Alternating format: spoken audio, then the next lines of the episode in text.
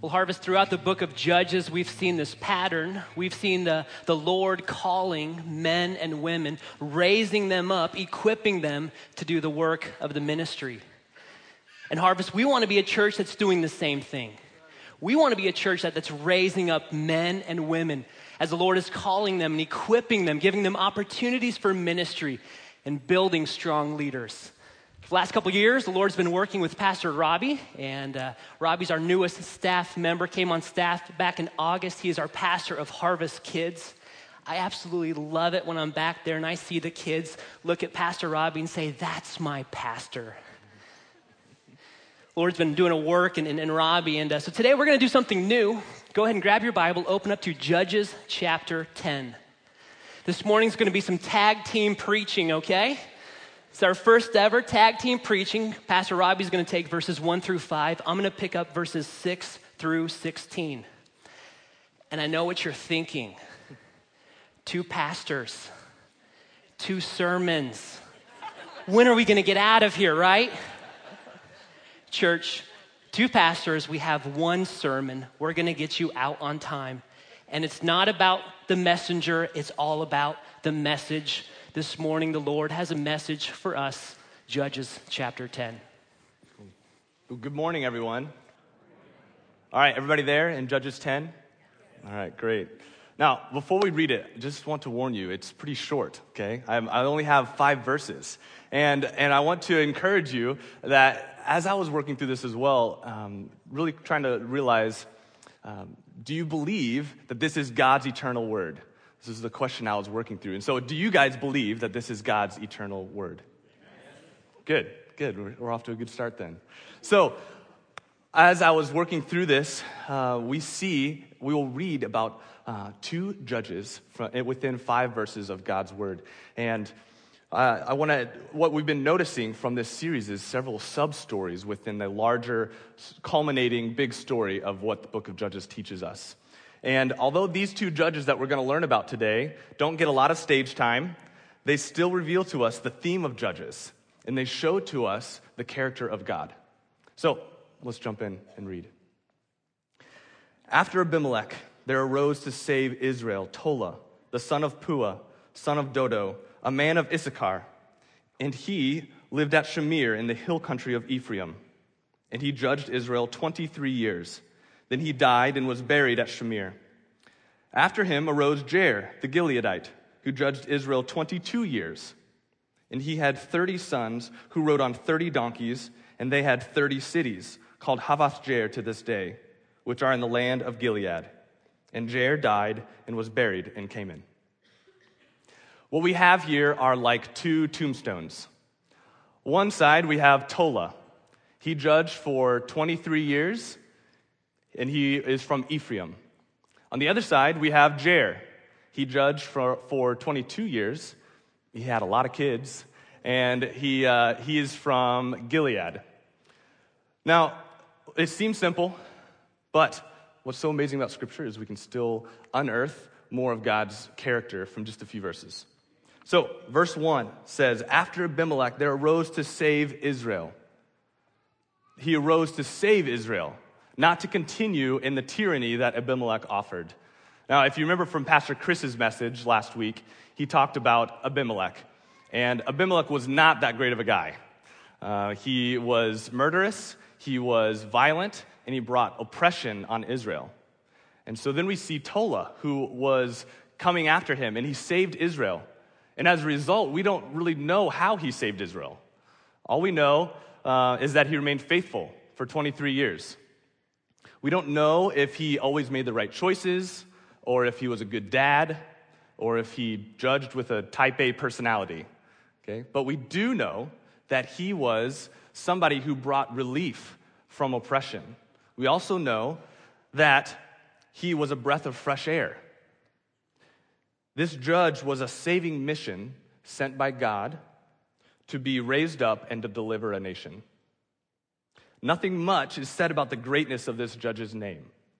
All we know is that he carried out his duties faithfully for 23 years and saved Israel. And in his time, he made God's name great. But then we come to Jair. Verse 3 After him arose Jair, the Gileadite, who judged Israel 22 years. Now, the text doesn't explicitly say uh, anything about the quality of Jair's leadership, but we can compare his eulogy to that of Tola and notice one subtle difference of what is not being said. So, for example, if I were to introduce you to two of my friends, and I said, Here's Matt, my great friend, and here's Adam. Uh, you are starting to learn what I am implying by what I'm not saying, okay? So, what the same is true here with this text, right? Tola, here is Tola. He was raised to save Israel. And then here's Jair. Okay?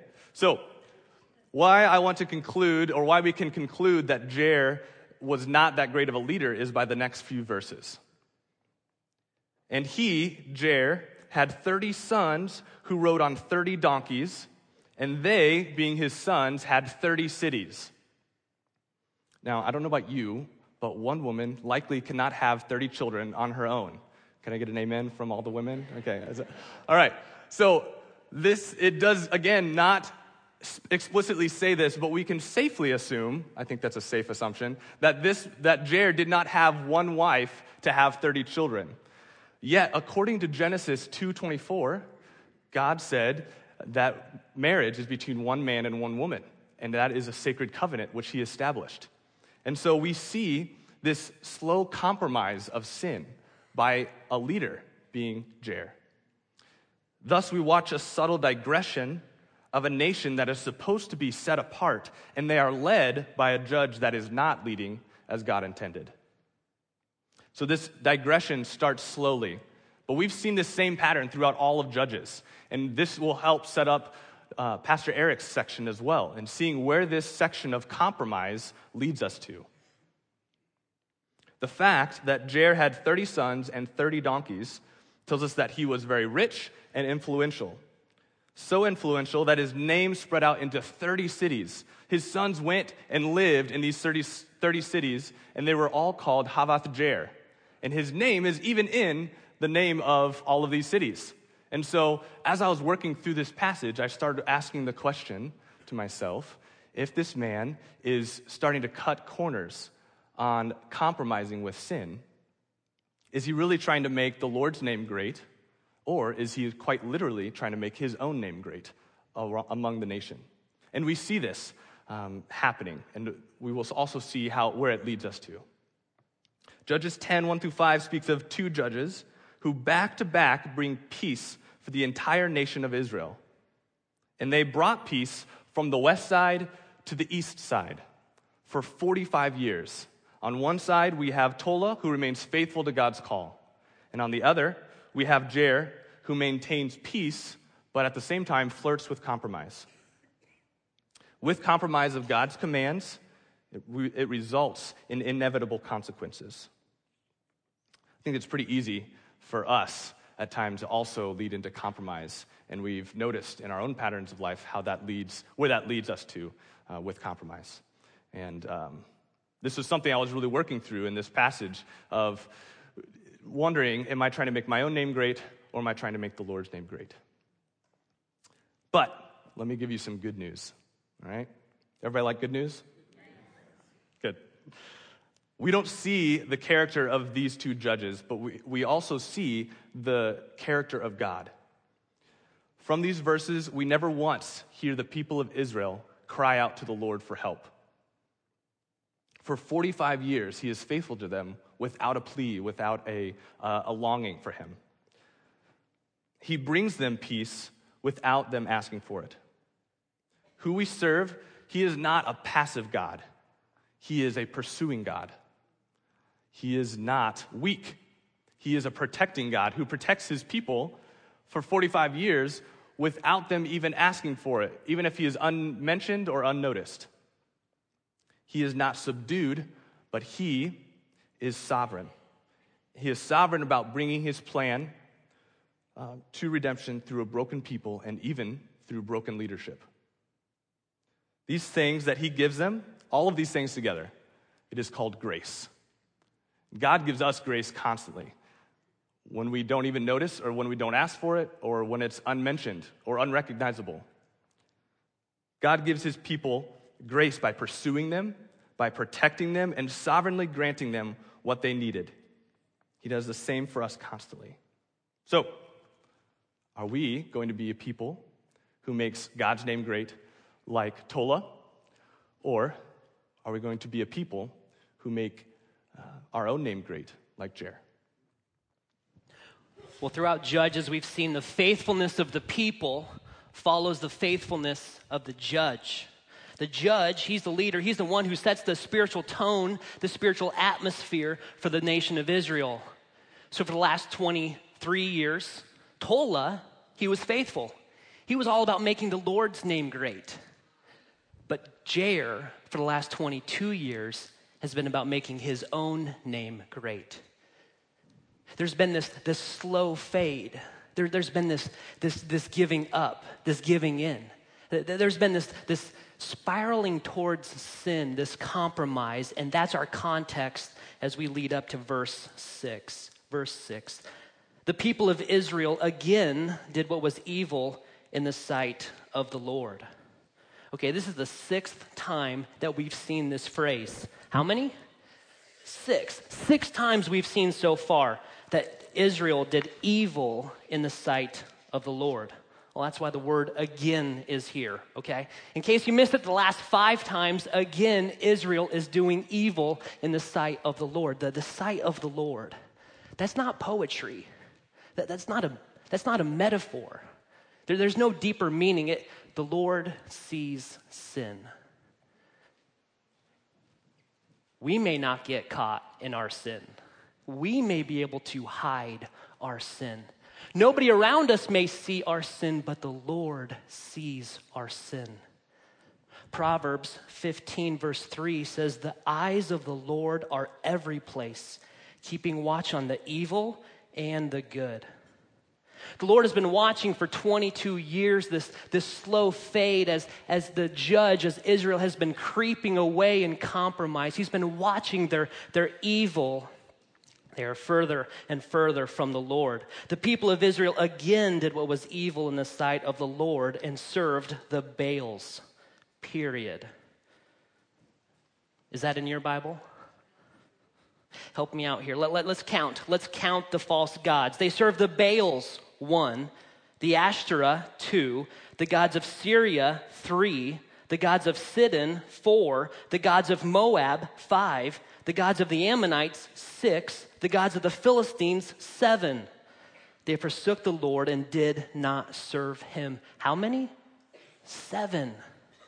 See, they started with Baal, but that didn't work, so they went to the Asherah, and she didn't work. So they kept going down the line. They kept going to the next God, the next God. In the Bible, the number seven, it's, it's a symbol. It means every single, it means the completeness, the, the totality. Here, the point is Israel has been going down the line, trying out, worshiping, serving every false God, every option, every neighboring God. See, sin will take you further than you want to go. Sin will take you further than you want to go because it doesn't fulfill, it, doesn't satisfy. It's an, it's an empty craving. It's an appetite for more. It's, it's never leaves you fulfilled. Sin never solves the problem, it just opens up the door to the next problem. And here Israel has been going door to door to door. See, that's why the Bible uses the language of, of Israel whoring after other gods. It, it, it's like a, a, a cheap motel in the wrong part of town, and Israel has been going door to door to door. The first floor, the second floor. Israel is, is being pulled further and further away from the Lord. They're serving every false God, but their one true God. Every illustration at some point falls apart, and this one's going to fall apart really fast, but let me try. Um, have you seen the TV show The Bachelor? You know what I'm talking about. Have you seen the TV show The Bachelor? Here, no. Here, one man is dating 30 different women, or, or one woman is dating 30 different men, because obviously that's the best way to build a strong, lasting marriage, right? That's what Israel has done. They've given up their covenant marriage relationship, their commitment to the Lord. They've taken on the role of the bachelor. They're going door to door to door. Ladies, if you were if you're married and, and if your husband was on The Bachelor, if your husband was dating 30 other women, how would that go down at your house? Not very well. See, first comes, comes anger, and then comes heartbreak. And that's what we see in the response of the Lord, verse 7. So the anger of the Lord was kindled against them. This is the fourth time now we've seen this phrase the anger of the Lord was kindled. See, see, God has been watching month after month, year after year. For 22 years, the Lord has been watching and, and He's been slow to anger. He's been long suffering, but His anger is kindling, it is burning. And this, this kindling, this, this smoldering, it, it's giving way to a spark, which is igniting a flame which is starting a fire. And what happens when you play with fire? You get burned. And he sold them into the hands of the Philistines and into the hand of the Ammonites. This is the fifth time we've seen this phrase in the book of Judges. He has sold them, his people, to the enemies in chapter 2, 3, 4, 6, but now something different is happening because the Lord is selling his people into the hands of two different enemies. See, if you look at the map, the, the Philistines are on the west, the Ammonites are on the east, and, and Israel is right in the middle. Where do you think this is going? How is this going to end for Israel? Look at verse 8. And they crushed and oppressed the people of Israel that year. The words crushed and oppressed are graphic words. The only time we see the word crushed is used in Exodus chapter 15, verse 6, when, when Israel is, is following Moses and they are fleeing through the Red Sea. They have left Egypt and they are crossing through the Red Sea, and, and Pharaoh and his chariots, the Egyptian army, are following them. And, and the hands of the Lord are, are holding open the, the walls of water through the Red Sea, and Israel is, is crossing through on dry ground. And as the last Hebrew gets off the dry ground, stepping onto the land, as Pharaoh and the, the Egyptian army is, is in the Red Sea, the arms of the Lord releases the water. The water comes crushing down, killing all of the, the Egyptian army, all of the horses, drowning all of the men, not a single survivor. It crushed them. The word oppressed was used in chapter 9 with Abimelech. Remember him, that king? Abimelech is standing beneath the, the base of a, a tall tower, and a lady takes a millstone, a, basketball sized rock, a 30 pound rock from a tall tower, and drops it on Abimelech.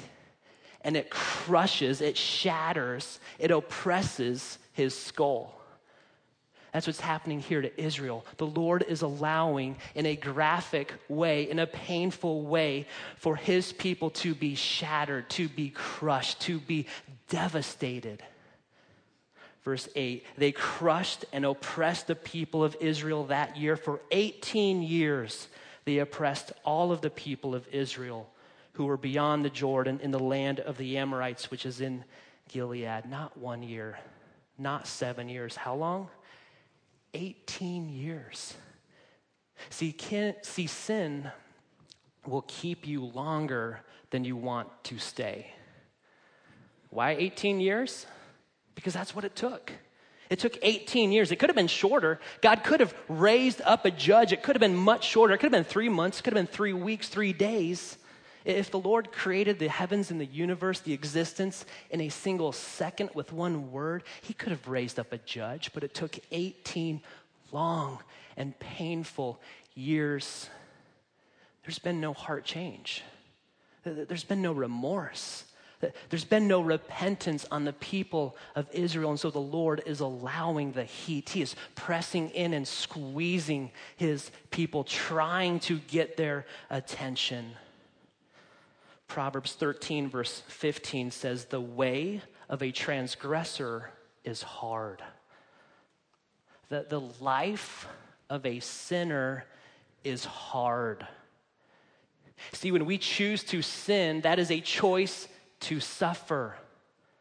A, choice to sin is a choice to suffer because our choice to compromise will bring consequences. As we remove oursel- ourselves, get further and further away from the Lord, we are removing ourselves from, from His grace. We are exposing ourselves to the full extent of our, our own depravity. The Lord promises a life of sin will be hard, it will be painful. The Lord loves us. He will do anything it takes to, to get our attention, to, to pull us back in.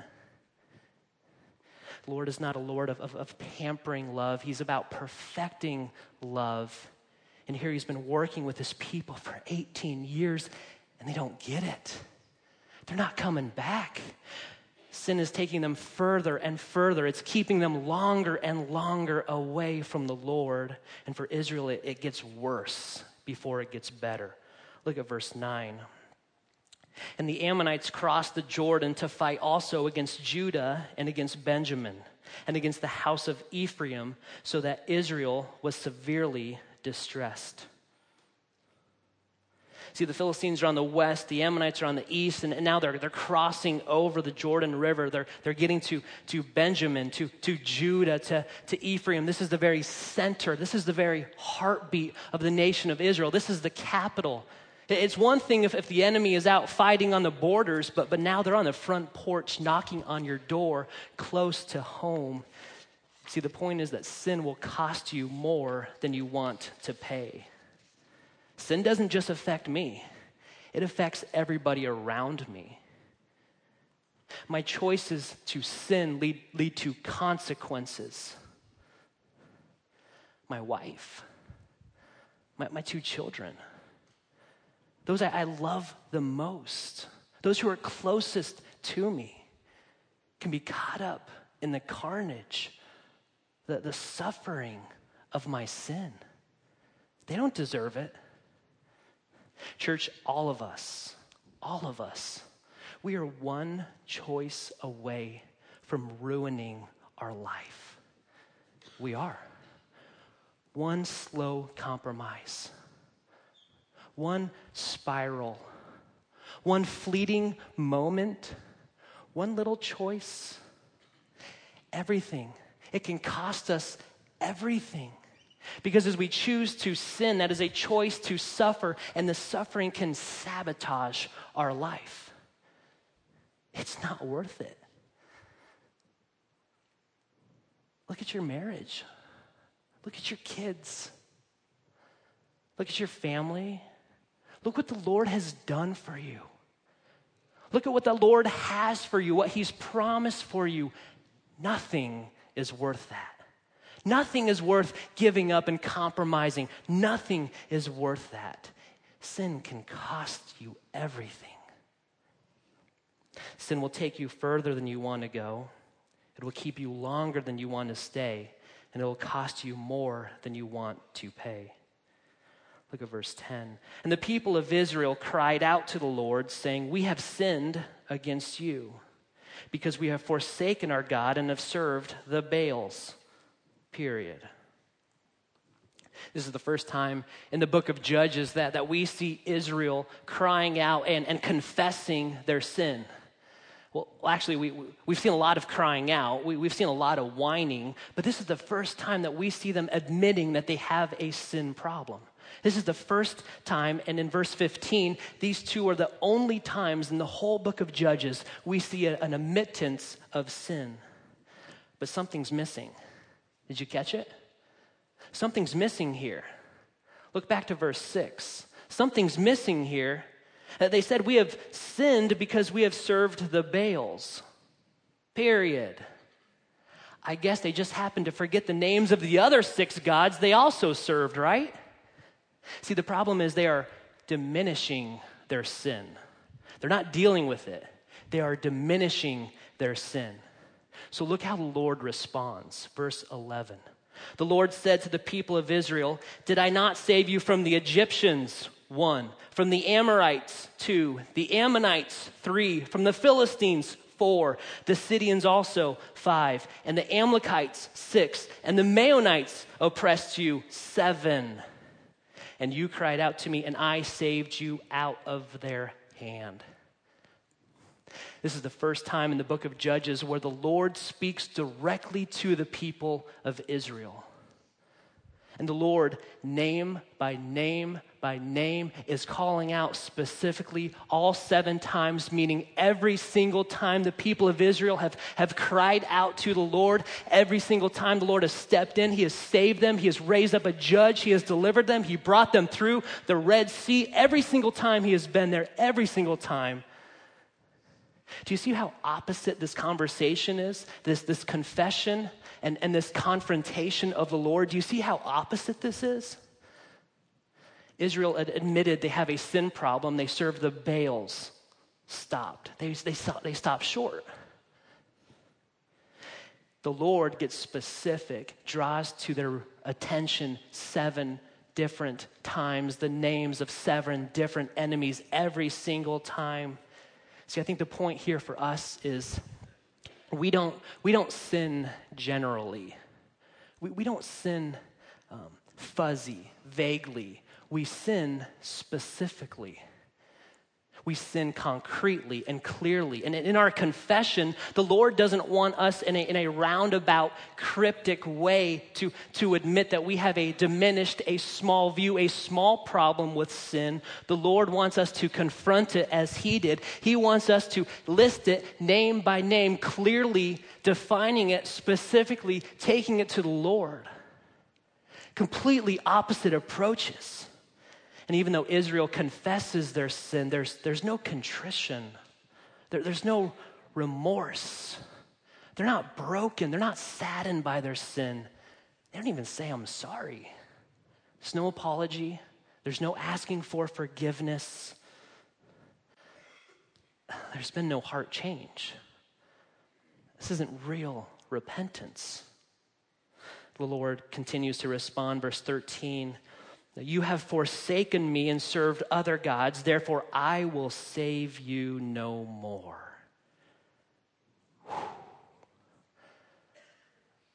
Wow. How would you like to be on the receiving end of that? Go and cry out to the gods whom you have chosen. Let them save you in your time of distress. Church, the, the Lord has given us a choice. The Lord has given us a choice, and we need to be very, very, very careful with that choice and who we worship and what we worship because the Lord will honor that choice. See, in, in, God's sovereignty, He has allowed human responsibility and He has given us the capacity, the, the freedom to choose who we worship. He won't force us, He doesn't manipulate us or coerce us, He doesn't make us. He gives us the choice, and the Lord will honor our choice. Be very, very careful with your choice. Verse 15 The people of Israel said to the Lord, We have sinned do to us whatever seems good to you. He has been. For 18 years, he has been. Only please deliver us this day. So they put away the foreign gods from among them and served the Lord. We, we see two confessions here verse 10 and, and verse 15. Um, but these confessions, they're pretty lousy little pathetic. This is more of what not to do than, than what to do. And in verse 10, they, they didn't deal with their sin, they, they were diminishing their sin. They were vague with their sin. There, there's no apology, there's no asking for forgiveness. And now in verse 16, they're, they're not dealing with their temptation to sin. Look at that, verse 16. They, they put away the foreign gods from among them. What does that even mean? They put him away. They, they boxed him up and put him in the back of the closet. They, they, they put him up in the, the attic. They, they took him out and put him in the barn in the back. That's not what Gideon did. Do you remember Gideon? He went out and smashed the altar of Baal. He crushed it. He destroyed it. He went to the Asherah pole and he cut that sucker down. He destroyed it. He dealt with it. See, this is the failure of the judges. This is the failure of the people in the book of Judges that, that they're relapsing. They keep returning to their sin because they're not dealing with their sin. And they're not dealing with their temptation to sin.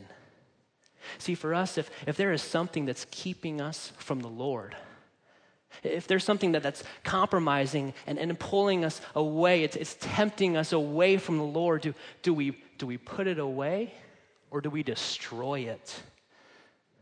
We destroy it. We drag it out to the street and we shoot it. We, we get rid of it. We, we dig a hole and, and we bury it. We, we go burn it. We, we get rid of the temptation. If sin is crouching at your door, do you keep the door open? No, you shut it. You lock it. You deadbolt it. You gets some two by fours and you, you shut that thing closed. Nothing's coming through that door. You're not allowing the temptation. You're not giving into the, the choice to compromise. It's way too easy because we know ourselves, but we deceive ourselves thinking we can handle it. I can deal with it. I can put it away. It's okay. No, get rid of it destroy it, crush it, deal with it. They put away the foreign gods from among them and served the Lord, and he became impatient over the misery of Israel. This last phrase is a, it's a little bit awkward. Impatient, meaning that the Lord, he, he became burdened. The, the Lord was, was heartbroken. The Lord is, is now suffering as he is watching the suffering of his people. The Lord is the one who, who sold these people into the hands of their enemies. For the last 18 years, they've been crushed, they've been oppressed, they've been devastated, and Lord has been watching. And just as he saw their sin, he, he now sees their suffering. And the Lord is a Lord of compassion. These are his people, this is his bride. He is committed to them, and he can't take it any longer. He is impatient. He can't continue to watch this can go on as, as his people are suffering at the hands of their enemies. So, was it their confession? What, was it what they said? What, was it because they put away the false gods? Is that why? No, look at the text. It's because of their misery. It's not what the people of Israel did, it's the character of God. That, that he sees them in their misery and the Lord extends to them mercy. This gives us hope. Because just as the Lord sees our sin, he also sees our suffering. And the Lord doesn't want to leave us in our sin, He also doesn't want to leave us in our suffering. To wrap this up, two, two thoughts, two things to take home this week. Sometimes our sin is what brings us suffering. When we choose to sin, we choose to suffer. Our compromise leads to consequences, and, and the Lord is angry. He deals with sin, but the Lord doesn't want to leave us in our sin. By grace, the Lord wants to change us. He wants us to confess our sin because He is faithful and just to forgive us from our sin, to cleanse us from all unrighteousness. Sometimes our sin is what brings us suffering, but sometimes the Lord brings us suffering. See, suffering is not always a direct result from sin, Sometimes the Lord allows suffering.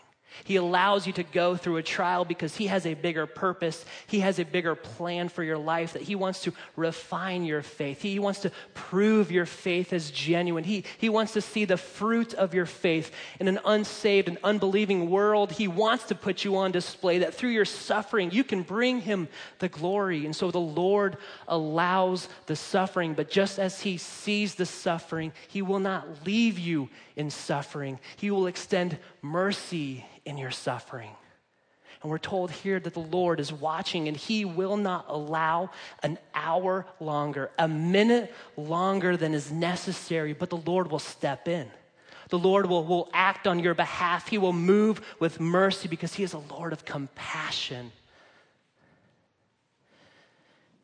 And so, right now, if you find yourself in a season of, of pain, in a season of, of suffering, I want you to go home and ask yourself this week Do I have any unconfessed sin in my life?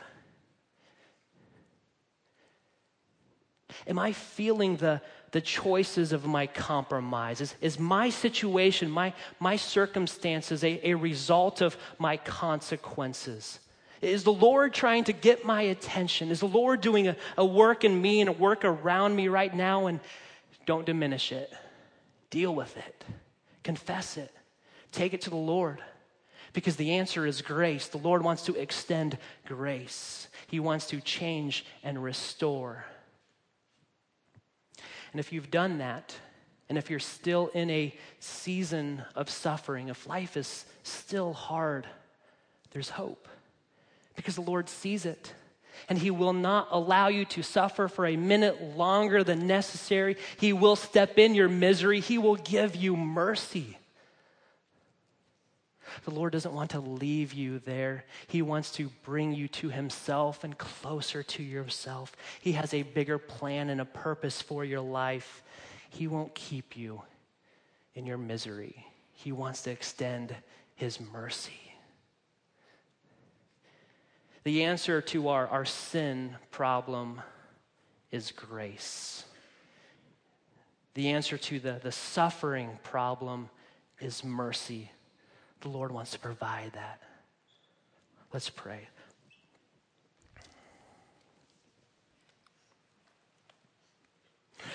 Lord, we are a broken and a lost people. There may be people this morning who are, are far from you. There may be people who are, are hurting. People who are, are, are experiencing a point of, of loss and sorrow and grief. And Lord, I pray that this week they can be asking the question, why? Lord, may sin be dealt with. Lord, may sin be confessed. May, may you be the one who offers the complete forgiveness and the grace. Lord, may you be the one who's extending mercy in our suffering. Lord, that when life is, is hard, when, when life seems unfair, Lord, may we trust having the, the absolute hope that you are the anchor of our soul. Lord, that you know what you're doing, that you're a God who is good, a God who loves, and a God who wants to extend your compassion to your people. Not because we deserve it, because you created us and love us and are wanting to draw us closer to yourself. So, Lord, we confess that many ways and many times we fall short. But, God, your grace is sufficient. Your grace can make things new. Your grace can complete us and change us. Lord, you are the one that we need. We pray this in your name. Amen.